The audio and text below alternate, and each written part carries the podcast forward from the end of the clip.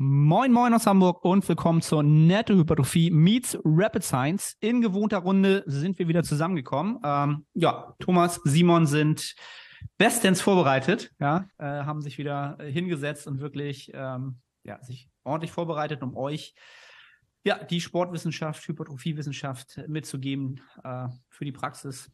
Ähm, ja, ich bin gespannt, was heute auf uns zukommt. Ich habe mich diesmal nur kurz eingelesen. Wird, glaube ich, aber interessant. Ja, Männers, kurzes Update. Alles gut bei euch? Alle gesund? Äh, kein Schnupfen? Zum Glück, den, ja. Um, den Umständen entsprechend okay. Okay. okay.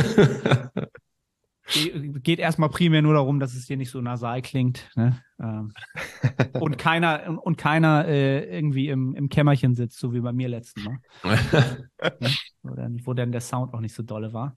Ähm, ja. Ich würde sagen, wollen wir umgehend in die Materie reinspringen. Wie immer äh, ist Thomas der Erste, der sich yep.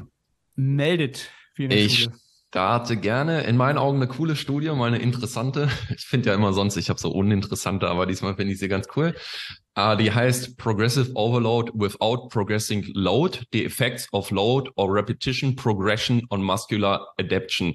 Die Studie ist von Plotkin et al. zweitausendzweiundzwanzig aus dem September, also super aktuell und vielleicht erwähnenswert. An der Studie haben wirklich bekannte Leute mitgemacht, zum Beispiel Schönfeld oder Mike Israetel als äh, Fitness-Influencer und auch noch ein paar andere, die äh, recht äh, bekannt sind. Äh, deswegen, vielleicht catchen wir dadurch mehr Leute, Arne, wenn solche Leute mitgemacht haben.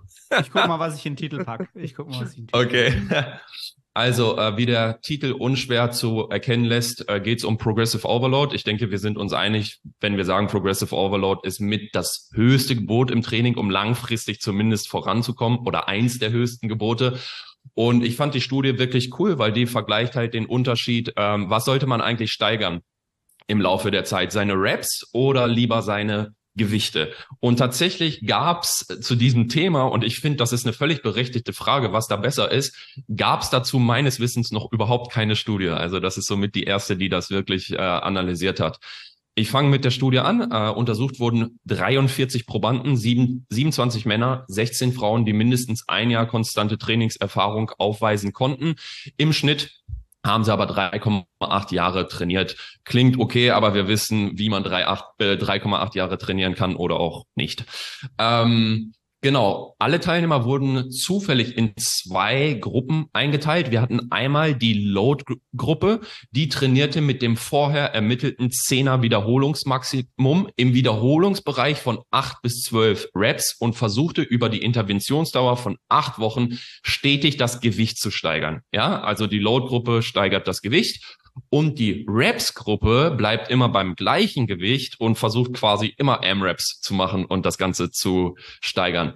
Äh, trainiert wurde zweimal die Woche und der Trainingsplan bestand aus Kniebeugen mit Langhantel, Beinstrecker, Wadenheben mit gestreckten und gebeugten Knien. Ähm, für jede Übung wurden vier Sätze bis zum Muskelversagen ausgeführt mit zwei Minuten Satzpause dazwischen. Hypertrophie wurde via Ultraschall für die Wade und den Quadrizeps, hier genauer den Rectus femoris und Vastus lateralis, ermittelt. Ich sage es nur, weil es später nochmal zumindest ein bisschen wichtig wird. So, einmal kurz durchatmen. Ich komme zu den Ergebnissen. Die Hypertrophie der Wade und des Vastus lateralis, also den Quadrizeps, war nahezu gleich. Also hier gab es wirklich keine nennenswerten Unterschiede. Im Rectus femoris fand man einen moderaten Effekt für die Reps-Gruppe, also die sich über die Reps gesteigert hat. Ähm, was bei dieser Studie so ein bisschen schwer war, die, die Statistik, die hier angewandt wurde, die war nicht so ganz gängig. Es wurde zum Beispiel keine Signifikanz angegeben oder ähnliches. Ich habe mich mit Simon im Vorfeld, aber das ist jetzt, glaube ich, schon fast zwei Monate her. Ja, oder ja, auch schon eine Weile her. Ja. Ähm, äh, so ein bisschen ausgetauscht, weil ich mir auch so ein bisschen unsicher war. Ich will nur sagen, es war etwas schwer, das Ganze adäquat zu mhm. interpretieren äh, für uns. Äh, nichtsdestotrotz, ich gehe einfach mal so ein bisschen auf die Ergebnisse vom Rectus femoris ein, dann wird das vielleicht ein bisschen klarer und vielleicht ein bisschen greifbarer. Ähm, Vom Prä- zum Posttest hat sich die Load-Gruppe um zehn Komma eins Millimeter gesteigert und die Reps-Gruppe hat sich um zwölf Komma drei Millimeter gesteigert. Wenn wir das jetzt einfach mal gegenrechnen, sind das rund zwanzig Prozent bessere Steigerung in der Reps-Gruppe. Klingt jetzt eigentlich ganz okay. Ist auf Millimeterbasis, aber klingt erstmal ganz okay. Ne, nur, dass die Zu- Zuhörer auch so einen gewissen Wert haben, wie sie das Ganze einordnen sollen. Aber wie gesagt, fiel uns und mir speziell auch ein bisschen schwer, weil mal wieder irgendwas benutzt wurde, womit man nicht so wirklich rechnet. Danke dafür. Ähm, genau. Äh, dann Limitation und Anmerkung.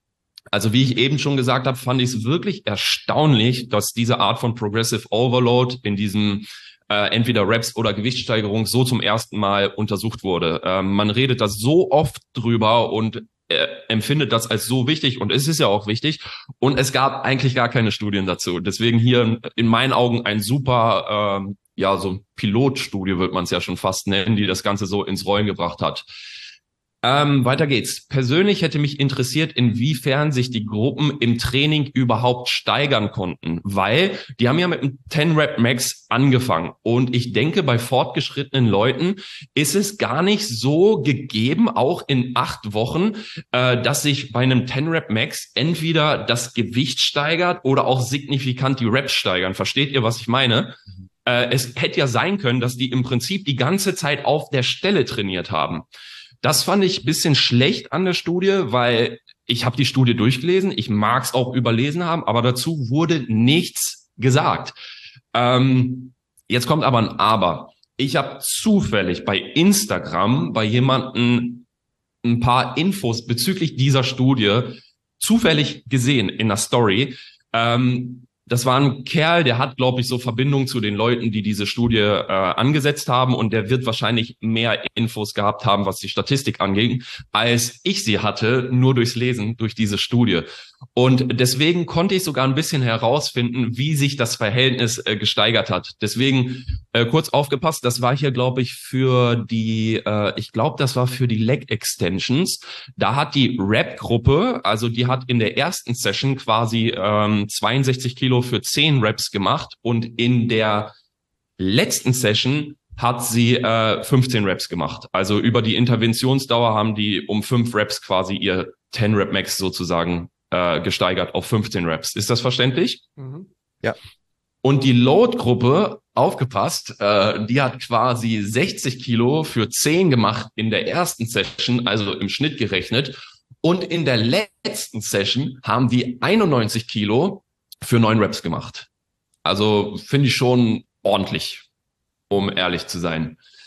Ähm, was ich zudem noch ein bisschen schade fand, äh, wie genau progressiert wurde, war mir nicht ganz klar. Also es stand auch nicht in der in der Studie selber drin. Ich schätze mal, die haben eine Art von Doppelprogression gemacht, weil die haben ja im achter bis zwölfer Wiederholungsbereich gearbeitet und haben vier Sätze gemacht. Deswegen schätze ich jetzt mal, wenn einer zum Beispiel äh, mit seinem zehn Rep Max viermal in diesem Wiederholungsbereich war, dass sie dann zum nächsten Mal äh, die die Kilos zum Beispiel gesteigert haben. Also sch- glaube ich. ich, ich bin mir nicht sicher, fand ich schade, dass sowas Wichtiges mal wieder nicht erwähnt wurde in der Studie. Und dazu sei zu sagen, ich für meinen Teil finde es ein bisschen utopisch, ein zehn Rep Max für vier Sätze, acht bis zwölf Wiederholungen bei vier Übungen mit nur zwei Minuten Satzpause überhaupt in diesen Wiederholungsbereich zu bekommen. Versteht ihr, worauf ich hinaus möchte? Also ich würde das Ganze ein bisschen kritisch ansehen, weil ich kenne zum Beispiel, wie Simon trainiert. Wenn Simon ein zehn Rep Max macht, dann ist er danach tot. Ja, zwei Minuten Satzpause. Simon braucht zwei Tage Pause. Also, weißt du, was ich meine? Wenn du so einen ja. Satz Kniebeugen raushaust, dann bist du sicherlich nicht in der Lage, in diesem Wiederholungsbereich nach zwei Minuten was annähernd Gleiches zu leisten. Das, das glaube ich einfach nicht. Nee, allein schon, allein schon, sorry, wenn ich unterbrechen darf, aber allein Gerne. schon, jetzt gerade, wenn du so eine Übung nimmst wie Kniebeugen zum Beispiel, für ein, ten, für ein wahres zehn Rep Max, also wirklich mhm. ans Limit, mhm. dann auch mental, ich könnte mir gar nicht vorstellen, dann nochmal drei Sätze zu machen. Ich, also dann bin ich durch. Ja, ich ja, auf, definitiv. Gar nicht definitiv. Ich ja. meine, in, das muss man ja auch wissen, ähm, in Studien ist es ja immer so eine Sache, ne? Der Proband hört dann auf, wenn er aufhören will. Da steht ja niemand mit einer Peitsche dran. Auch wenn die angefeuert werden, ist es ja jetzt nicht so, dass der irgendwie bestraft wird, äh, wenn der einfach aufhört. Wenn er am Ende sagt, okay, das war's, dann war's das. So, dann kann man machen, was man will. Ja. Ähm, genau, das so ein bisschen ähm, Limitationen, Anmerkungen und Kritik von äh, meiner Seite, die man vielleicht so ein bisschen im Hinterkopf äh, behalten sollte. Dann noch ganz kurz, was nehmen wir aus der Studie mit? Äh, ich denke, generell kann man sagen, dass es in der Praxis wahrscheinlich ähm, beides ist okay. Ob man die Reps steigert oder die äh, die Gewichte steigert, äh, wenn man das in einem vernünftigen Rahmen macht, wird man, denke ich, mit beiden Mustern auf jeden Fall seinen Progress einfahren über äh, eine lange Sicht. Ich für meinen Teil denke auch, dass die Ergebnisse des Rectus femoris, das sagt mir jetzt einfach mein Bauchgefühl, auch wenn es zwanzig Prozent waren, wahrscheinlich eher so zufällig waren und eine Laune der Natur. Ich weiß nicht, ob das wirklich so stetig ähm, wiederholt werden würde, aber ich mag mich auch täuschen. Und vielleicht als kleinen Praxistipp für die Zuhörer, äh, wie ich es immer mache im Training, äh, ich habe für mich immer die Regel oder für meine Kunden äh, die Regel, ähm, ich versuche eigentlich weitestgehend über das äh, Gewicht zu steigern in einem gewissen Wiederholungsbereich, aber ich habe immer zum Beispiel beim Seitheben, ist so ein Klassiker, äh, wenn man da zum Beispiel von acht Kilo auf zehn Kilo geht, was schon ein gewaltiger zwanzig Prozent Sprung ist und sich die Übung mit einer Gewichtssteigerung komplett falsch anfühlt, äh, beim nächsten Training zum Beispiel, dann sag ich immer gerne, ähm, reduziere das Gewicht wieder aufs alte Gewicht und steigere dich lieber über die Reps, aber dass das Gefühl zumindest äh, bestehen bleibt. Gilt natürlich nur zum Beispiel äh, bei so Übungen wie zum Beispiel Seitheben ist ein gutes Beispiel. Bei A D Ls wäre es natürlich was anderes, ne? Oder bei Kniebeugen, was will man da spezifisch spüren?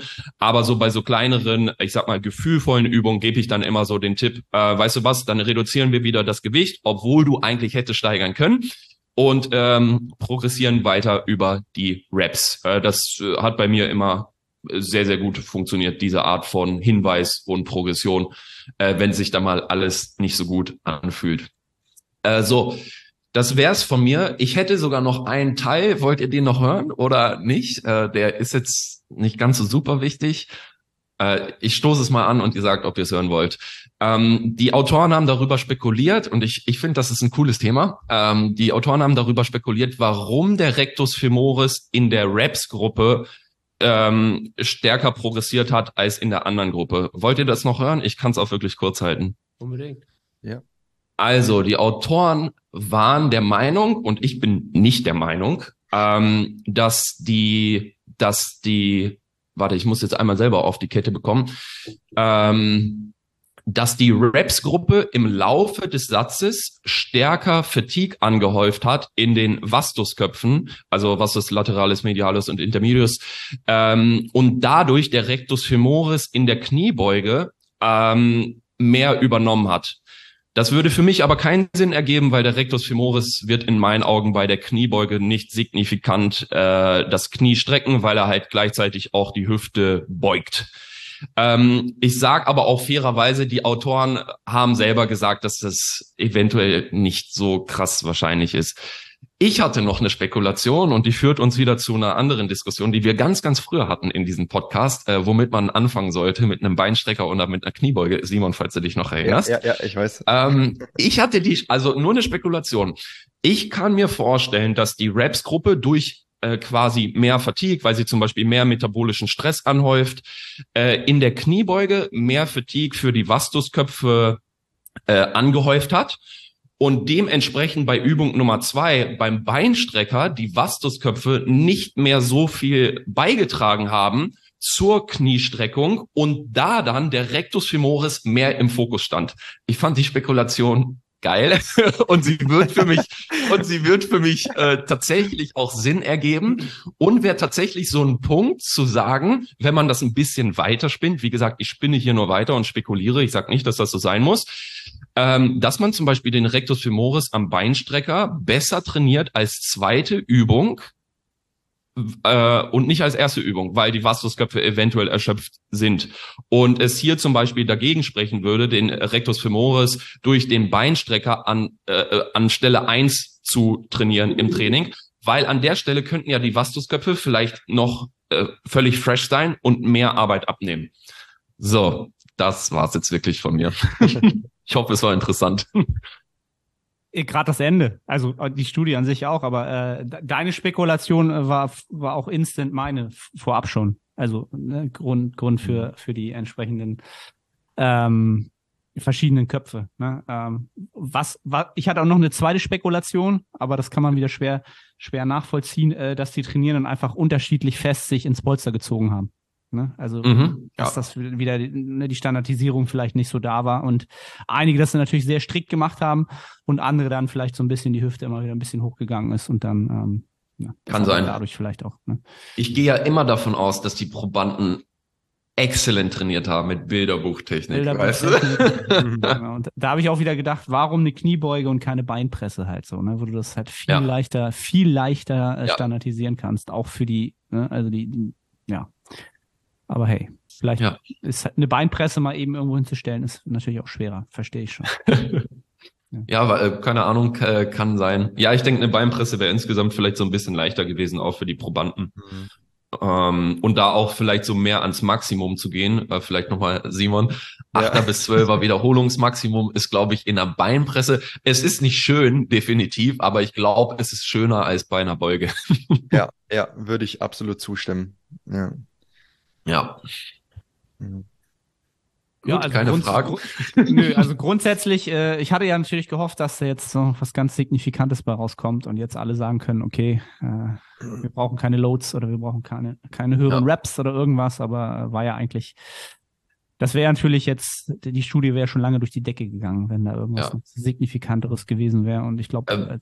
Wie gesagt, Arne, in dieser Gruppe wurden keine Signifikanzen ermittelt. Das war ja auch so ein bisschen ja. das Problem. Vielleicht war dieser Unterschied beim Rectus femoris signifikant. Das äh, kann ich dir nicht sagen, weil ich die Statistik unmöglich alleine machen könnte. Aber ich, ich finde es halt schon interessant, alleine das Beispiel, was du, was du später noch genannt hast. Ähm, das ist ja, also rein von den Zahlen, wenn man das jetzt einfach nur in seinem Logbook sehen würde, dann würde man ja schon denken, dass, dass, dass das signifikant andere Ergebnisse produzieren müsste. Ne? Also mit, mit sechzig mal vierzehn mhm. oder bei den anderen einundneunzig mal, mal neun. Ja, ja. So da rein. Sehe ich einfach zwei komplett andere Ergebnisse, ja. also, wenn ich einfach nur drüber nachdenke halt. Ne? Das ja. finde ich dann schon sehr, sehr interessant. Hat mir mein Bauchgefühl ehrlich gesagt auch gesagt, dass die Progression für die Load-Gruppe in meinen Augen so auf den ersten Blick irgendwie deutlich größer und gewaltiger erscheint als äh, diese fünf Reps mehr in der in der anderen Gruppe. Ja. Also fünf Reps mehr im Vergleich vom Start zum Ende zu einunddreißig Kilo mehr. Ähm, Simon, was meinst du? Ich sag, also ich sag, mein Bauchgefühl ist so eher in der Load-Gruppe. Ja. Ja, schwierig zu sagen. Tendenziell hätte ich, würde ich zustimmen. Ähm, aber ja, klar, klare Antwort gibt's halt nicht, ne? Mhm. Ähm, aber vielleicht ganz grundsätzlich, was ich, was ich mega cool finde an dieser Studie, zum einen oder vor allem, wie du am Anfang gesagt hast, das ist so ein Thema, man nimmt das so für gegeben hin, mhm. so richtig Evidenz dafür, jetzt mal natürlich abseits von der Praxis an sich, aber jetzt wirklich einfach wissenschaftliche Belege dafür, gibt es dann teilweise nicht immer, obwohl das oft so ein bisschen kommuniziert wird, so, ja, das ist, äh, ist es völlig klar, dass das so und so ist. Ja. Und eben, dann, dann befasst man ja. sich mal mit dem Thema und ja, dann ja, ja. wundert man sich, wie wenig es eigentlich dann ja, dazu ja, ja. gibt. Ähm, also von daher finde ich das eine, eine super coole Studie, weil es auch einfach so eine sehr ja, eine ne Frage beantwortet, oder nicht beantwortet, aber zumindest eine Frage untersucht, die, glaube ich, sich jeder im Training stellt. Was ja. mache ich jetzt? Gehe ich lieber, mache ich ein paar mehr Reps oder gehe ich im Gewicht hoch? Und vielleicht auch grundsätzlich, auch wenn das immer so ein bisschen unspektakulär klingt, ja, es gab jetzt keine signifikanten Unterschiede oder so. Ja. Ich finde, gerade das ist auch immer eine ultra wichtige Aussage, weil wenn du letzten Endes weißt, ja, es gibt halt keinen großen Unterschied. Jetzt ja. bei dem Thema ist es vielleicht noch nicht so, weil es noch mehr Studien braucht, aber angenommen, es gäbe jetzt noch weitere Studien, die auf ähnliche Ergebnisse kommen, sprich, dass es keinen großen Unterschied macht. Mhm. Das ist ja ultra gut zu wissen, weil du dann weißt, okay, ich kann mir auch so vielleicht ein bisschen das rauspicken, womit ich mich wohler fühle. Dein Beispiel beim Seitheben machst du halt lieber ein paar mehr Reps, bevor du ja. das Gewicht steigerst. Bei einer anderen Übung gefällt es dir vielleicht besser, eher das Gewicht zu erhöhen. Ähm, also von daher, auch wenn es immer erst nicht so, so spannend in Anführungszeichen klingt, ich finde, es ist eine wahnsinnig wichtige Erkenntnis, auch zu erfahren, dass es halt keinen Unterschied macht. Ne? Ja, bin ich voll bei dir. Und als ich die Studie quasi rausgesucht habe und auch gelesen habe, die haben ja in der Studie auch geschrieben, äh, da gibt's ja immer diesen einen Satz, Simon, den kennst du bestimmt, da steht mehr oder weniger drin, so, unseres Wissens gibt es noch nichts ja. zu diesem Thema. Mhm. Und als ich das gelesen habe, dachte ich mir so, ja, Mann, also jeder redet darüber, ja. für, jeden, für jeden ist das das höchste Gebot, so gefühlt. Und wir haben dazu eigentlich gar nichts. So, weißt du? Ja, ja, ja. Deswegen fand ich es auch ziemlich krass, dass die Studie überhaupt gemacht wurde, dass das überhaupt so mit die erste war. Hm. Ich meine, ich mag mich auch täuschen, vielleicht gibt es irgendwo irgendeine Studie dazu, die aber wahrscheinlich nicht besonders bekannt ist. Aber so auf den ersten Blick äh, dachte ich mir auch so, ey, ganz ehrlich, ja, ich ich kenne keine einzige Studie, die sowas äh, untersucht hat. Ja, ja. Genau. Okay. Also, kann man jetzt das, das Beste draus machen, was mir eben noch einfiel. Das ist, ist ja vielleicht auch so, ähm, weshalb gerade oder dieser Trend, den gibt es ja schon lange, dieser Top- und Downset-Trend halt, ne, auch im Bodybuilding halt ja. Einzug gefunden hat, ne, weil äh, ne, auch die, auch die Bros wahrscheinlich vielleicht irgendwann einfach aus dem Gefühl heraus äh, gewusst haben, okay, beides funktioniert und äh, ich kann vielleicht auch beides kombinieren bei Übungen, die, bei denen das halt passt. Ja. Und habe ja. dann auch mal wieder meine, äh, meinen Spaß mehr da dran halt, ne? Weil ich vielleicht im Top-Set ja. eine ja. Low-Progression habe und im Down-Set mache ich halt eine ja. Rep-Progression und so verbinde ja. ich halt beides und kann mir dann wieder einreden, okay, ich habe beide Welten mit drin, so ich wachse am besten so und so macht mir das Ganze halt Spaß. So, ne? Ja. Ähm, finde ich, finde ich richtig gut, dass du das ansprichst, weil das geht ja auch immer, immer wenn du irgendwelche Q und A's so bei Instagram liest und so, ne, dann kommt ja immer momentan so, ja, brauche ich einen Topsatz und einen Backoff-Satz, also irgendwas Schweres und irgendwas Leichteres.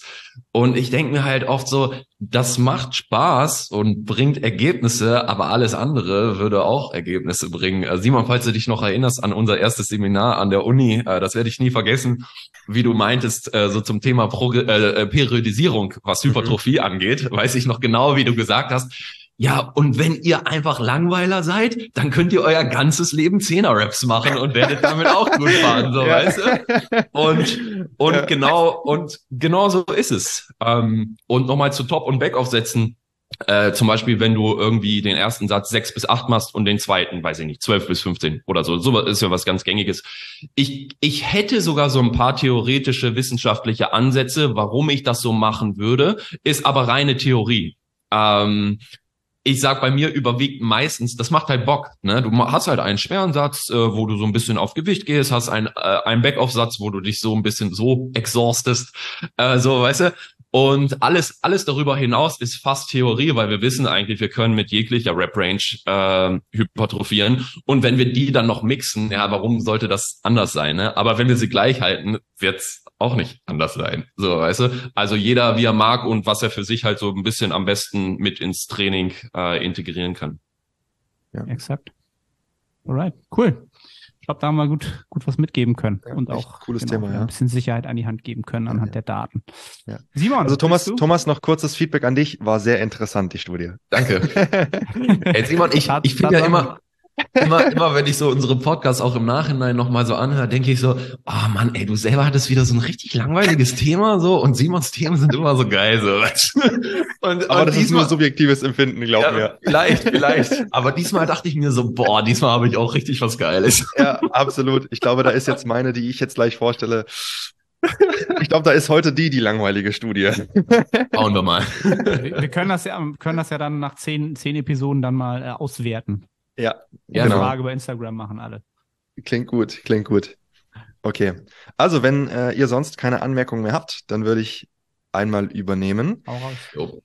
Und zwar die Studie, die ich heute mitgebracht habe, nennt sich Volume Load and Neuromuscular Fatigue during an acute bout of Agonist-Antagonist Paired Set versus Traditional Set Training. Die ist gar nicht Was heißt nicht aktuell? Sie ist von zweitausendsiebzehn, also oft stellen wir hier Studien vor, die vielleicht ein oder maximal zwei Jahre alt sind. Soll dem Ganzen aber keinen Abbruch tun, äh, weil es trotzdem eine sehr gut durchgeführte Studie war. Und ähm, ja, die Ergebnisse, zumindest in meinen Augen, definitiv wieder interessant sind. Und zwar aus folgendem Grund habe ich mich entschieden, das Ganze mal heute zu behandeln.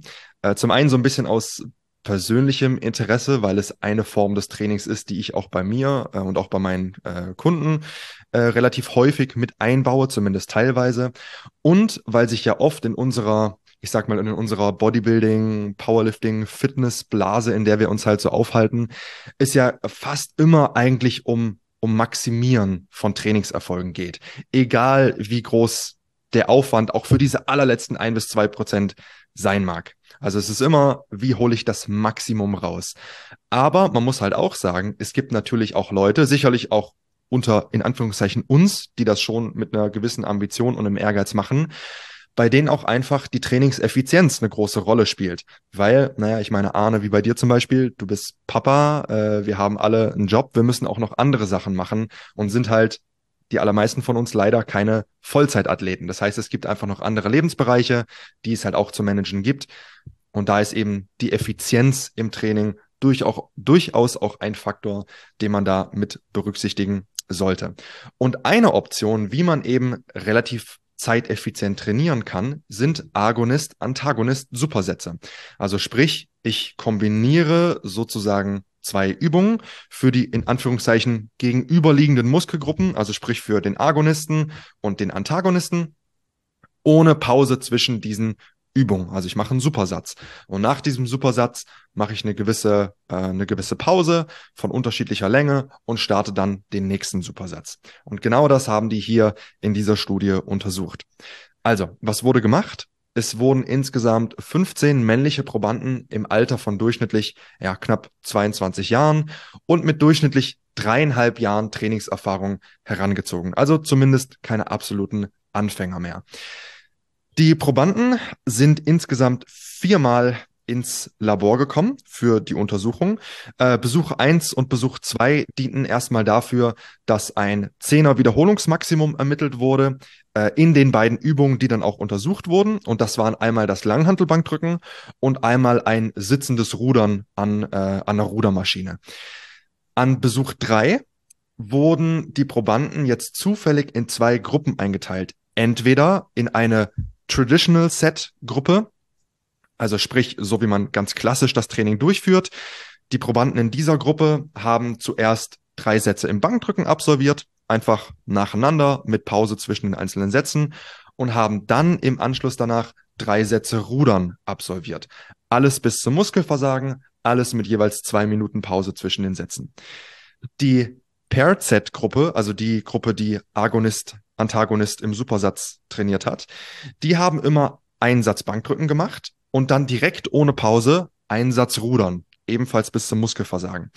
Dann, nachdem sie diese beiden Übungen kombiniert absolviert haben, gab es zwei Minuten Pause und dann hat der nächste Supersatz gestartet. Und das eben dreimal. Also sprich, beide Gruppen haben letzten Endes genau die gleiche Anzahl an Sätze, genau die gleiche, ähm, genau die gleichen Übungen absolviert, nur die Aufteilung oder die Struktur der Sätze war eben etwas unterschiedlich. Und dann letzten Endes an Besuchstag Nummer vier wurde das Protokoll einfach umgekehrt. Das heißt, die Probanden, die ähm, vorher die ganz normalen Sätze gemacht haben, haben jetzt die Supersätze absolviert. Die Probanden, die vorher die Supersätze gemacht haben, haben jetzt die normalen Sätze absolviert. Das sollte einfach so ein bisschen als Vergleich, als ja, Vergleich innerhalb der Individuen sozusagen dienen, ähm, zum Besuchstag drei, wo sie es eben andersrum ausgeführt haben. Was wurde gemessen? Ähm, zwei Dinge wurden untersucht. Zum einen die Volume Load, also sprich zusammengesetzt die Gewichte multipliziert mit den Wiederholungen in den einzelnen Sätzen. Also sprich, wenn jetzt zum Beispiel ein Proband hundert Kilo auf der Bank gedrückt hat für zehn Wiederholungen, dann wäre das eine Volumenlast oder eine, eine Volume Load von tausend Kilogramm. Okay? Ähm, das war das eine. Und das andere, da gehe ich jetzt gar nicht so sehr drauf ein, sondern wirklich mehr auf die, auf die Volume Load, war die Muskelaktivierung. Also sprich, die haben eine E M G-Messung gemacht in Brust, Trizeps, Latissimus und Bizeps, also so die Hauptverantwortlichen für Bankdrücken und Rudern. Komme ich zu den Ergebnissen. Zuerst mal wenig verwunderlich, Stichwort unspektakuläre Ergebnisse, aber das sollte soweit auch sehr nachvollziehbar sein. Die Leistung hat sich sowohl im Bankdrücken als auch beim Rudern im Laufe dieser drei Sätze in beiden Gruppen reduziert. Ist ja relativ nachvollziehbar. Also wenn ich Wir hatten es ja eben schon davon, einen wirklichen All-Out-Satz im Bankdrücken mache, mache dann zwei Minuten Pause, ähm, und macht dann den nächsten Satz, dann werde ich sehr wahrscheinlich die Leistung aus Satz eins nicht mehr halten können. Sprich, das geht relativ linear oder je nach Übung auch teilweise exponentiell ähm, nach unten. Okay, also erstmal wenig verwunderlich und wie gesagt, da gab es auch keine ähm, äh, oder gab es auch keinen, erstmal keinen großen Unterschied zwischen den Gruppen. Aber wenn man sich im Speziellen das Bankdrücken anguckt, dann war diese Leistungsabnahme von Satz zu Satz tatsächlich bei dem Agonist-Antagonist-Supersatzprotokoll geringer. Ähm, ich habe mir dann mal, also es war eine signi- ein signifikantes Ergebnis, ich habe mir dann mal die äh, prozentualen Ergebnisse angeguckt und wir sprechen hier von einer Leistungsabnahme von ungefähr zwanzig Prozent bei den Supersätzen gegenüber sechsundzwanzig Prozent bei den klassischen Sätzen. Ähm, ist auch relativ logisch oder man kommt auch darauf, ähm, wieso das so ist, spreche ich aber gleich nochmal darüber. Darüber hinaus, und das ist jetzt eigentlich, finde ich, so, ähm, jetzt kommen so die zwei interessantesten Ergebnisse, für mein Empfinden zumindest. Die Gruppe, die die Supersätze absolviert hat, hat beim, äh, beim Rudern über alle drei Sätze hinweg und beim Bankdrücken über zwei der drei Sätze hinweg insgesamt signifikant mehr Volume Load absolviert als die Probanden, die die traditionellen Sätze gemacht haben, also nicht dieses Supersatzprotokoll. Das heißt also, bei fünf von sechs Sätzen, die ja insgesamt über das gesamte Experiment durchgeführt wurden, konnte das Supersatzprotokoll zu etwas mehr Leistung führen äh, als das traditionelle Protokoll. Und, und das ist jetzt die wesentliche Erkenntnis, und das Ganze in ungefähr der Hälfte der Trainingszeit. Also sprich, die Leute, die dieses Supersatzprotokoll gemacht haben, haben für alles insgesamt achteinhalb Minuten gebraucht. Die Leute, die das traditionelle Schema gefahren sind, haben sechzehn Minuten gebraucht. Okay? Das heißt, was nehmen wir jetzt daraus mit? Ich denke, man kann aus dieser Studie vor allem zwei, ähm, zwei auch praktische Anwendungen ableiten. Das erste ist, wir können solche Supersätze für Agonist, Antagonist nutzen, um zeiteffizient zu trainieren, ohne dabei an Leistung einbüßen zu müssen. Also man hat es ja in der Studie hier gesehen, ähm, die Probanden, die die Supersätze absolviert haben, haben jetzt in dem Fall sogar nicht nur nicht an Leistung eingebüßt, sondern konnten sogar etwas mehr Leistung erzielen als dieses klassische Training. Okay?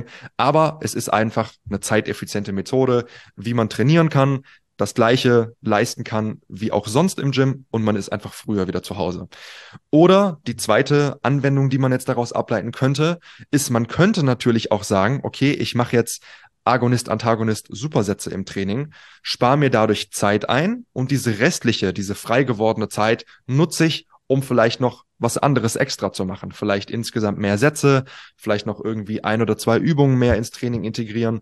Das wäre natürlich ebenso eine Möglichkeit, sodass man in exakt der gleichen Zeit, die man bisher im Gym war, einfach mehr Arbeit verrichten kann.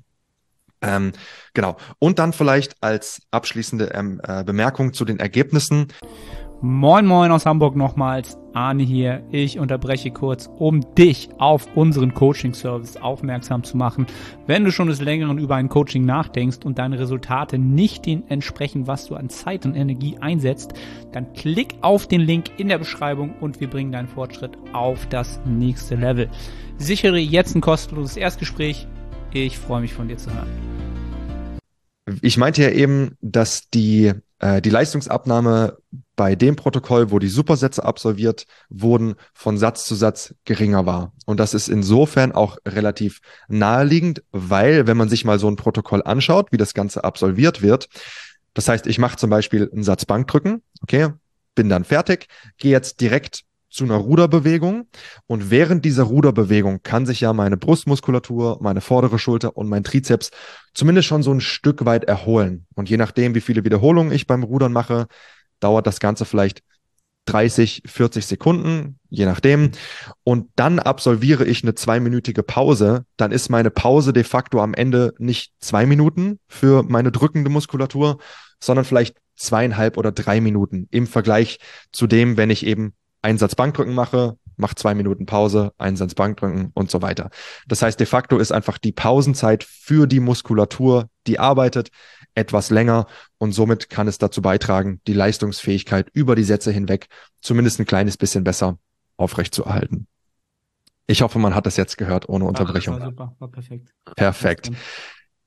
Dann die letzten ein, zwei Anmerkungen, bevor ich dann auch genug geredet habe, äh, was dieses Supersatztraining anbelangt. Ähm, das klingt jetzt vielleicht erstmal super und hey, ich mache mein Training, was ich bisher absolviert habe, in der Hälfte der Zeit oder ich trainiere doppelt so viel äh, in der bisherigen Zeit. Man muss natürlich dazu sagen, ähm, dass solche Supersätze auch einfach zum Beispiel aus, ich sag mal, logistischen Aspekten nicht immer so leicht umzusetzen sind. Also wenn ich jetzt zum Beispiel auch sowas nehme wie einen Latzug und äh, eine Schulterpresse oder ich mache Military Press, also stehendes Schulterdrücken mit der Langhantel. Wenn sich die beiden Geräte, also zum Beispiel der Latzug und das Rack, wo ich dann Schulterdrücken mache, am jeweils komplett anderen Ende vom Gym befinden, dann wird's halt schwierig, das Ganze umzusetzen. Ähm, und auch in einem vollen Gym. Exakt, selbiges, wenn das Gym halt mega voll ist, dann ja. willst du halt auch nicht der Typ sein, der einfach alles im Gym belegt, weil du deine Supersätze machen willst. Also von daher ist man natürlich in der Praxis schon ein Stück weit limitiert. Und was man definitiv auch sagen muss, ist gerade beim Unterkörpertraining ist es teilweise echt schwierig, da geeignete Agonist, Antagonist, Supersätze Äh, zu finden. Also sprich, klar, sowas wie ein Beinstrecker oder ein Beinbeuger bietet sich wunderbar an, das kann man super kombinieren, aber sobald das eine etwas komplexere Bewegung ist, also zum Beispiel jetzt eine Kniebeuge oder eine Beinpresse, würde ich persönlich sehr ungerne mit rumänischem Kreuzheben kombinieren wollen, ähm, weil einfach so viele andere Muskelgruppen noch mit involviert sind, dass einfach die Ermüdung sicherlich zu groß ist ähm, an, und es einfach zu zu starken Überschneidungen kommt. Ähm, aber eben gerade bei, ich sag mal, bei kleineren Übungen, ich, ich nehme jetzt mal als Beispiel Trizepsstrecken am Kabel kombiniert mit Bizepscurls am Kabel, kann man super kombinieren, kann man an einer Station machen, das heißt, man muss nicht mehrere Geräte belegen äh, oder sowas wie Flies und Reverse Flies, eben Beinstrecker, Beinbeuger, also mehr so diese etwas kleineren, isolierten Übungen, ähm, gerade am Ende vom Training äh, lassen sich eben super kombinieren, um da einfach so ein kleines bisschen Zeitersparnis zumindest zu haben. Ähm, genau, und natürlich auch hier jetzt nicht auf die Idee kommen, ich gestalte mein ganzes Training so, eben gerade wenn man vielleicht auch am Anfang, wenn wir jetzt mal ins ins vielleicht ins Powerlifting gehen oder auch generell, wenn jemand vielleicht viel mit Top- und Backaufsätzen arbeitet und wirklich voll fokussiert bei seiner ersten Übung dabei sein will, dann kann es manchmal auch so ein bisschen störend sein, dann dazwischen zu einem anderen Gerät zu rennen, da dann noch einen Satz dazwischen zu, äh, zu schieben. Vielleicht besser die, ich sag mal, die die am höchsten priorisierten Übung am Anfang separat zu machen, da seinen vollen Fokus drauf zu legen. Und am Ende eben, wenn es sich anbietet, kann man dann von diesem, äh, diesem Supersatzschema gut Gebrauch machen. So, und jetzt bin ich auch fertig, weil jetzt habe ich sehr viel geredet. Das, das kommt ja immer nur sofort. Das ist gar nicht so viel. Okay, dann ist gut. Ich hätte noch einen Supersatz. Ähm, Simon, machst du nicht Wadenheben und Tibialis heben, oder? Habe ich früher tatsächlich gemacht. Kein Scheiß.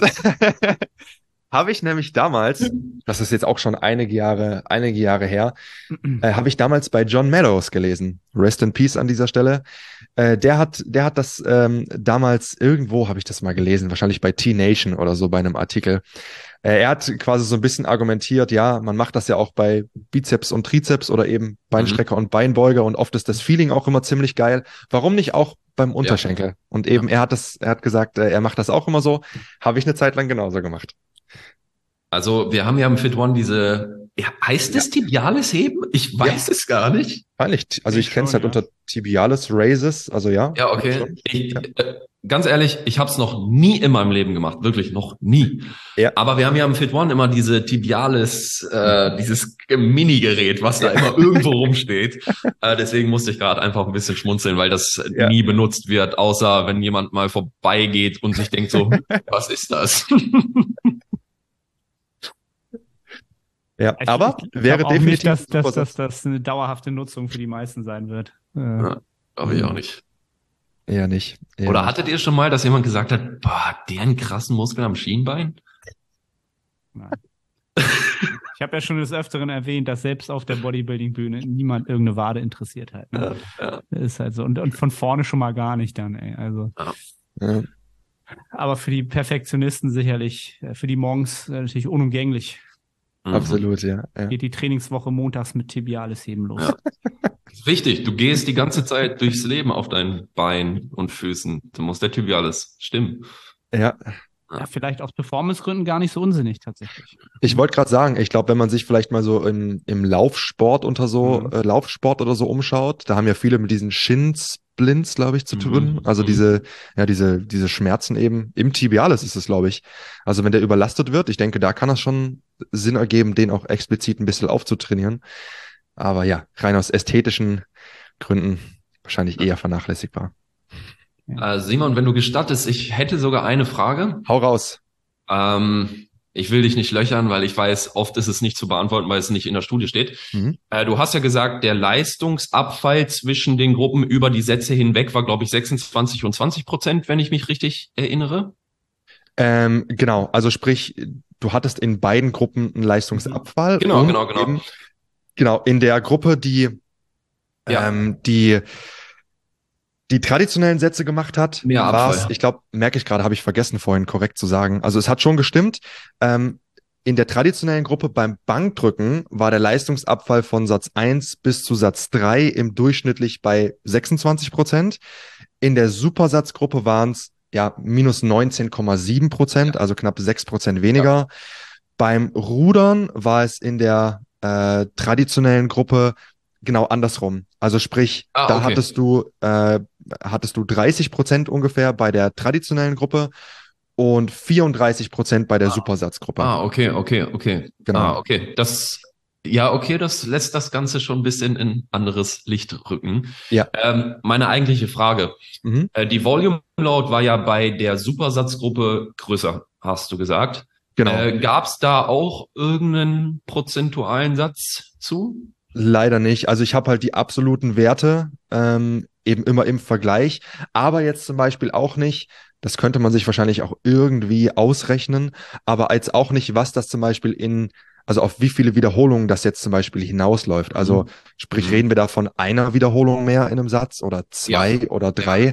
Ja. Ähm, ja. Das lässt sich da leider nicht rauslesen, weil ich halt nur diese absoluten Werte vorliegen habe. Also zum Beispiel, ich kann es dir ja mal beispielhaft ja, äh, mitgeben, im, äh, beim Bankdrücken, Satz eins, hat die traditionelle Gruppe eine Volume Load absolviert von vierhundertachtzig Kilo und Warte die Supersatz, Supersatzgruppe von knapp vierhundertsiebenundsiebzig Kilo, also nahezu identisch. Ja. Okay? okay.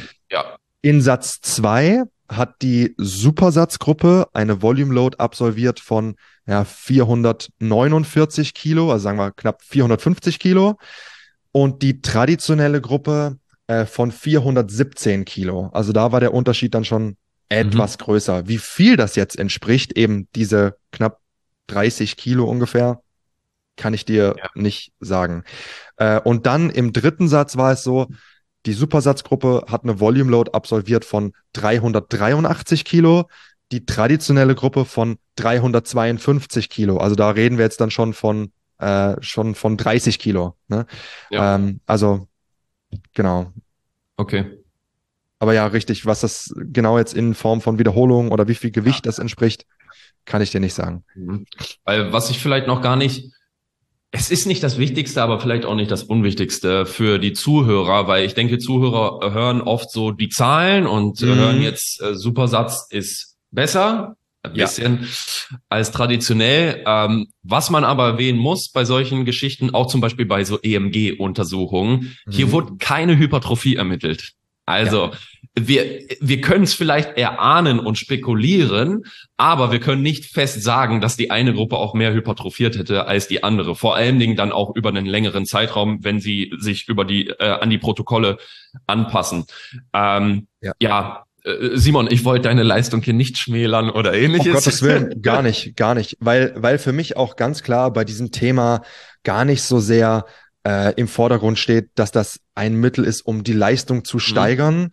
ähm, weil auch wenn du dir den gesamten, Stu- den ganzen, äh, den, den gesamten Forschungsstand anschaust, gibt es teilweise Studien wie diese hier, die so eine leichte Erhöhung der Leistung herausfinden. Es gibt aber auch manche, die finden einfach keinen Unterschied. Ja. Okay. Okay. Aber es ist für mich, das ist die Quintessenz von dem Ganzen, einfach ein Mittel, um Zeit zu sparen. Das und ja. dafür ist es halt ohne Frage ein super ja. gutes Tool. Ne, die Leistungssteigerung würde ich echt eher, würde ich außen vor lassen. Wie du ja. selber auch sagst, ist es, ja.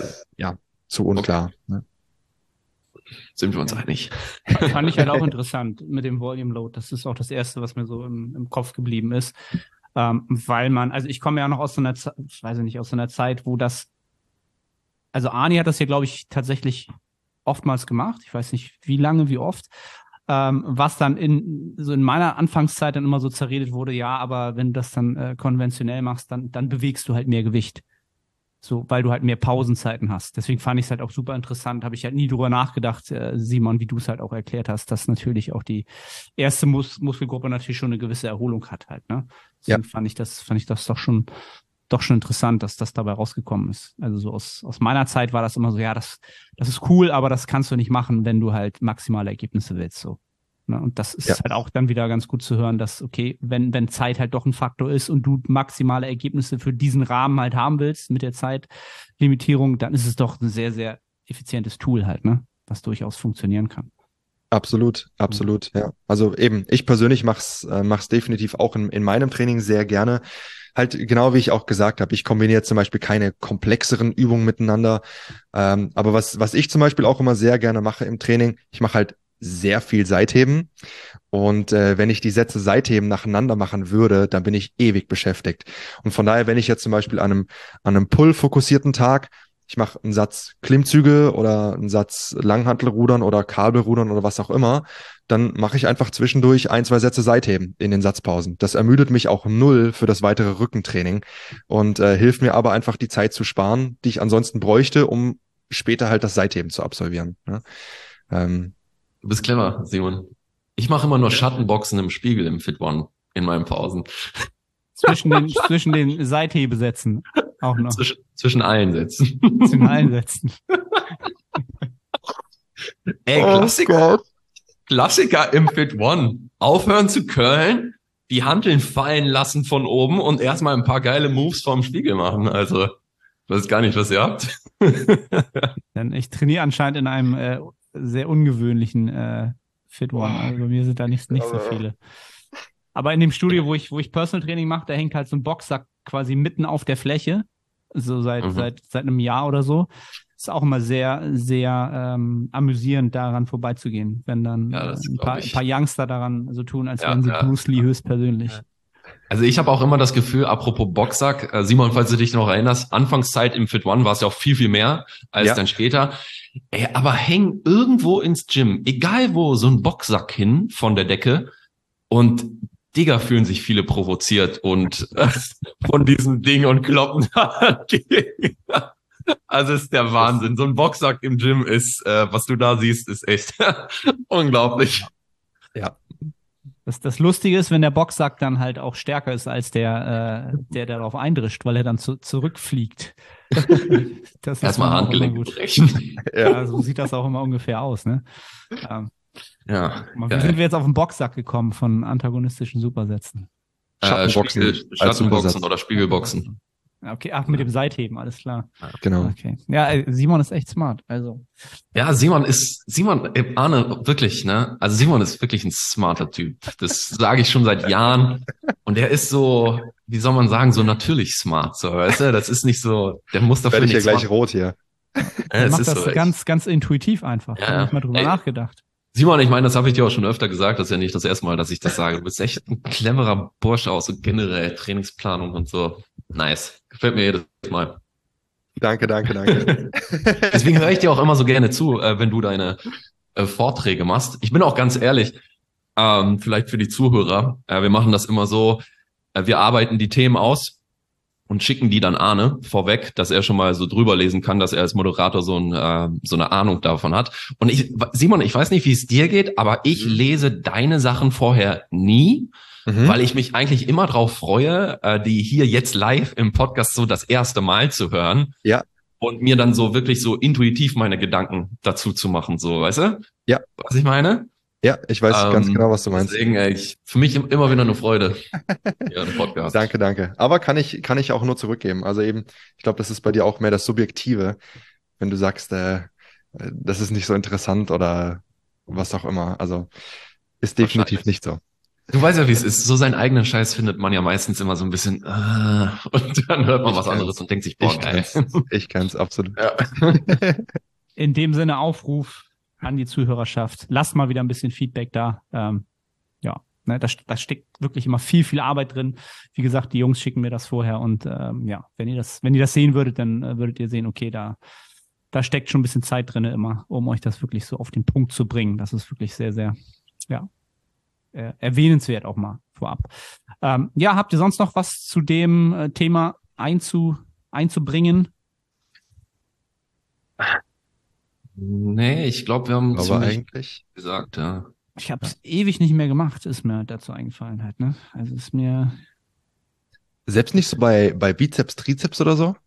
Nee, selbst da nicht. Selbst da nicht. Deswegen kam ja mir ja so der Gedanke, ich bin ja so, weiß ich nicht, seit scheinbar so seit drei, vier Jahren so völlig in diesem Hypertrophie-Optimierungswahn völlig drin verstrickt, weißt du, du kannst ja keine Supersätze machen, weil hm. dann lässt du ja was auf der Strecke, weißt du, so, das, das geht ja nicht. Ja, weißt ja. du, du bist dann nicht voll fokussiert und neuronal nicht voll da, weil der Muskel ja. dann vielleicht noch so ein bisschen zu stark durchblutet ist. Ist halt alles Humbug so, ne? Also macht ist jetzt wirklich so ein Kleinkram, der halt wirklich keinen keinen großen Unterschied ausmacht, ne? Ähm, ja, aber gerade jetzt so in dem Kontext, äh, genau, Vater sein ähm, und gar nicht so viel Zeit haben, wie man vielleicht äh, glaubt, äh, ist das vielleicht auch mal wieder was, mhm. was sinnig sein würde. Aber ich bin da ja auch äh, immer mit meinen Coaches äh, immer natürlich in Kontakt gewesen ähm, und habe quasi auch immer die Eingabe gemacht, nee, nee, wir optimieren das schon, die Zeit, die hole ich so, hole ich so raus halt, ne? Also von daher. Ähm. Ich, ich muss sagen, ich mache Supersätze auch sehr wenig. ähm, also so wie du sie jetzt vorgestellt hast, Simon. Deswegen wäre meine Abschlussfrage vielleicht gewesen, was sagt ihr zu agonistischen äh, Supersätzen? Also ähm, zwei, zwei Übungen für eine selbe Muskelgruppe. Weil ich mache zum Beispiel das, aber auch wirklich nur bei der seitlichen Schulter und bei der hinteren Schulter in Kombi.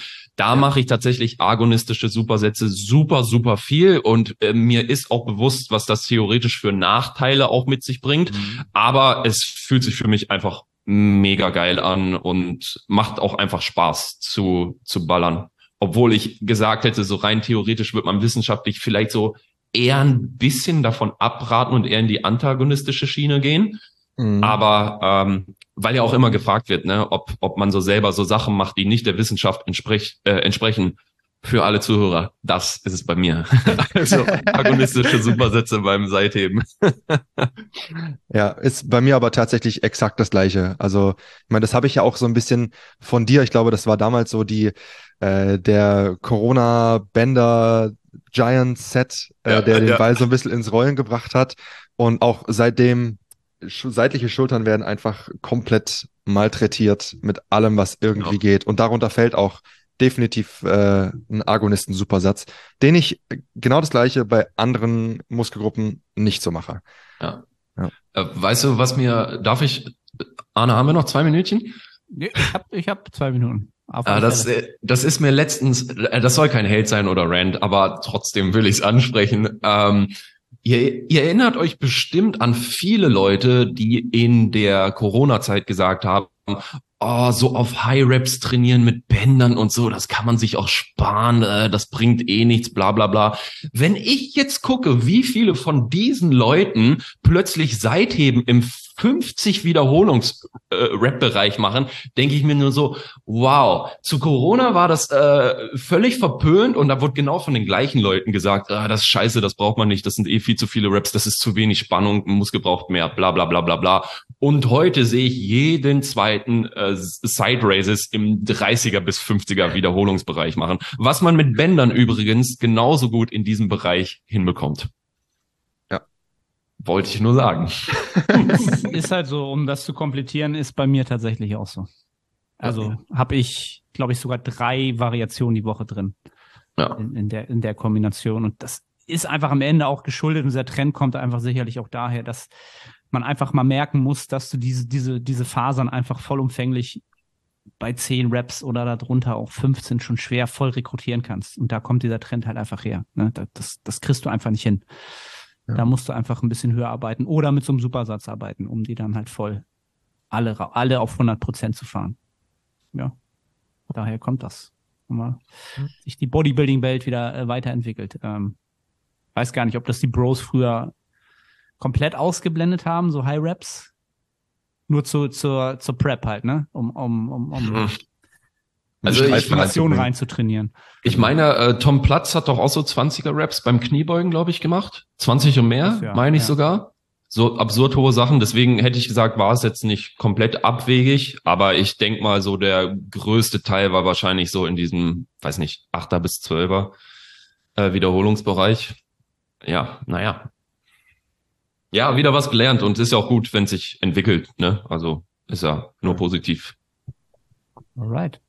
Gut, würde ich sagen, haben wir wieder zwei schicke Sachen rausgehauen. Vielen Dank euch äh, fürs Aufbereiten, da niederlegen und repräsentieren oder präsentieren. Ähm, an der Stelle immer gerne, wenn ihr das Format supporten wollt, dann äh, lasst eine Bewertung da. Ähm, iTunes, Spotify, ähm, Apple Podcasts heißt das mittlerweile, habe ich gelernt.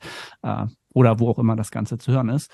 Und ähm, ja, falls ihr mehr davon wollt, äh, gerne, Jungs, nochmal euren äh, Newsletter, gerne nochmal hier äh, in die Waagschale werfen, falls ihr möchtet. w w w punkt the strength minds punkt d e Wenn ihr auf die Seite geht, ploppt er automatisch auf. Perfekt. Genau. Kommt dann einfach eintragen und dann gibt's äh, jeden Monat einen Newsletter mit interessanten Studien. Genau. Der nächste sollte eigentlich gestern rausgehen. Ja. So, dann machen ja. wir hier mal Schluss, damit die äh, Jungs mal in die Arbeit gehen können. der, der ist fertig, Arne, der ist fertig. Nur die Orga hat diesmal gepennt. Ach so, alles klar. Ja, alles, alles gut. Schaut auch bei den Jungs natürlich vorbei, Instagram oder auf den Webseiten, falls da Interesse besteht zu einer Zusammenarbeit oder weiteren Content. Äh, brauche ich, glaube ich, nichts zu sagen. Ist immer lohnenswert, wenn ihr mehr Wachstum wollt. Äh, ja, in dem Sinne bedanke ich mich äh, fürs Zuhören an dieser Stelle und wir melden uns in der nächsten Episode wieder. Bis dann. Ciao. So, perfekt. Gutes Ding Gut. geworden. Perfekt.